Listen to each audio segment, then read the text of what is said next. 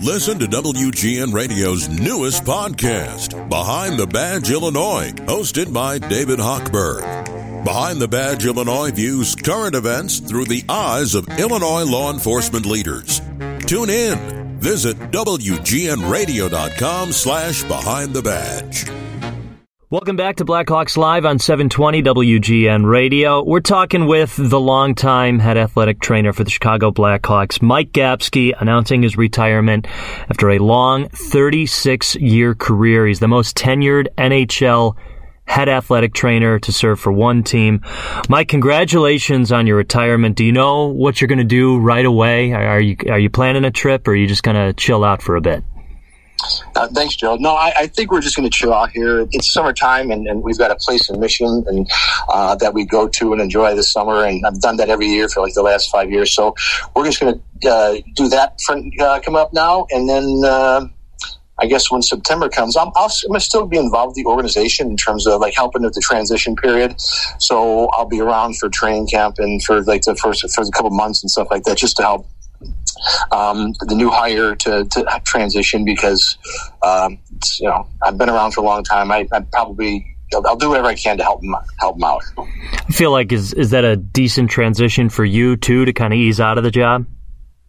It is. You know, I'm, I'm kind of excited to see. I, I, I love the, the new the management like Kyle and, and Megan and and Jeff and and um, Norm, and it's, I'm, I'm kind of it'd be nice to be around for a little bit to see how they can turn this around to, to get it back upright again. Actually, uh, to that point, because obviously you're around so many different teams, you're around so many different years, and I mean, every team has a different dynamic, and there, there's kind of a sense of a feel uh, in the locker room. But what is it about this team that, even though you know the record hasn't gone as well as anyone would have hoped to, I mean, here they are a game left in the season and they're still fighting for their lives out in the ice. What is it about this group that has really brought them all together despite the record? Uh, well, we, we, have a good group of guys. I mean, I love, and I think they love Luke and the coaching staff. Uh, there's great communication with, with all them, um, and we're having fun. You know, these guys, even though they may on, on paper, the talent might not be there. Um, I don't, I'm not the judge of that, um, but uh, they work hard. I mean, I, I can I, I watch and as like I go, I said one thing I can will say is like you, you watch this team and they don't give up, um, and they, they just work really hard. I mean, you watched the game last night in Pittsburgh. Like, geez, you know, they got quite a on, on paper they've got a great number, a great group of guys. And it's like, but we were just all over them, swarming them, and and you, you got to give that to the coaching staff because they get them going. We like to have fun with them in the locker room also. You know, before games and practices and stuff like that, we sit around, we joke, we have some good camaraderie, and you know, we're not sitting there, you know, crying, "Oh, why poor me?" You know, you know, what's, uh, you know, we're in last place, blah blah blah. Just go out there and, and have fun and get them ready to go. That's kind of cool. Aside from all the responsibilities that you have, you feel like you're kind of you and your staff are, are kind of the the group to make things a little bit light, a little bit more lighthearted, and, and keep things at ease for the players a little bit? Yeah, I think we all do because you know we, we eat, sleep, and live together for like seven months a year for uh, twenty four hours a day for seven months a year. So it's just naturally inherent in, in, in, human nature that you develop a relationship with these guys. So you, you know you, it's a it's a constantly, you know, you're joking this and you're having fun there and what you do last night. It's, it's just a, it's fun. And then when it, you know, game time comes, you, you flip the switch and you get them ready to go. That's cool. How long did you think you'd have this job, Mike? Um, I, when I first took the job, I was just hoping to make it half as long as Skip Thayer did. He was there for, for 18 years, and I was just wow. hoping them to make it. And I knew little Skip a little bit, and I got to know him later after uh, I took his took over for him, and he moved to Florida and, and to Pittsburgh. I got to know him. I, I love the guy; he's a great guy, and I was just hoping that to, to make it to half of what he did. And I, not even knowing I would be here this long. That's really cool. How how big of a hockey fan were you before getting this job? Uh, we're from Chicago, uh, born and raised, and my mother and father were big Blackhawk fans growing up. I mean, every Saturday night, you know, Black House is a popcorn and Blackhawk night. So I think uh, my mother was more excited when I get the call to, to interview for the job than I was. That's really cool. So it was a dream come true back in 1987 when you landed this gig, huh? It, it was. I, I, I, didn't anticipate it. I liked teaching in college. I liked working at the university. I, I hadn't anticipated going pro at that time. Um, if I were to go pro, the Blackhawks and or the White Sox would have been my number. The Blackhawks would have been number one team. The White Sox would have been number two team. And so when the Blackhawks called me, I was I was excited, and, and my mother was obviously really, really more excited. And I I uh, did a couple interviews, and they said, "Okay, the job's yours if you can come to terms with the, the general manager." Now, obviously, the NHL season is, is a long one. It can be grueling, um, but a lot of people who work different sports try to kind of compare the, the schedules and the seasons. Um, and they're all very different. They're all very unique. If you come from a baseball side of things, everyone says that hockey and basketball is a little bit more relaxed, but then you talk to any of them and they say that football is the most relaxed.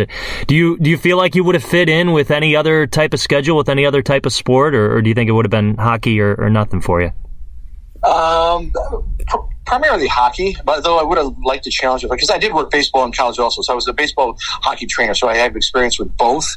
Um, but knowing how long the baseball schedule is, and I like my summers off after you know teaching and being athletic trainer in college, you get your summers off. So having the summers off for for as many years as I had, um, I'm really excited and glad that I got the job at the Blackhawks. For sure. What, what's a big part of this job that a lot of people don't realize?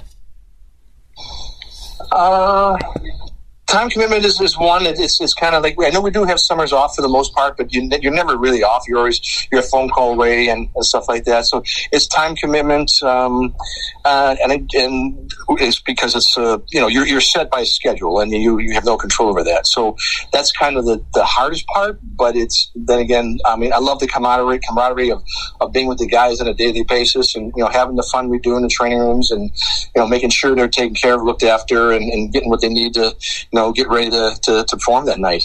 You know, I just we us, us we're the guys in the background, just kind of getting the talent uh, ready to ready to go on stage. We're talking with Mike Gapski, he's the head athletic trainer for the Blackhawks, announcing his retirement after 36 years. Uh, what about young athletes getting into hockey or any other sport for that matter? What would you say or recommend is, is some of your advice for, for looking to pursue a professional career in sports? Something that they might not know. One of the most like mis- common misconceptions about young athletes these days.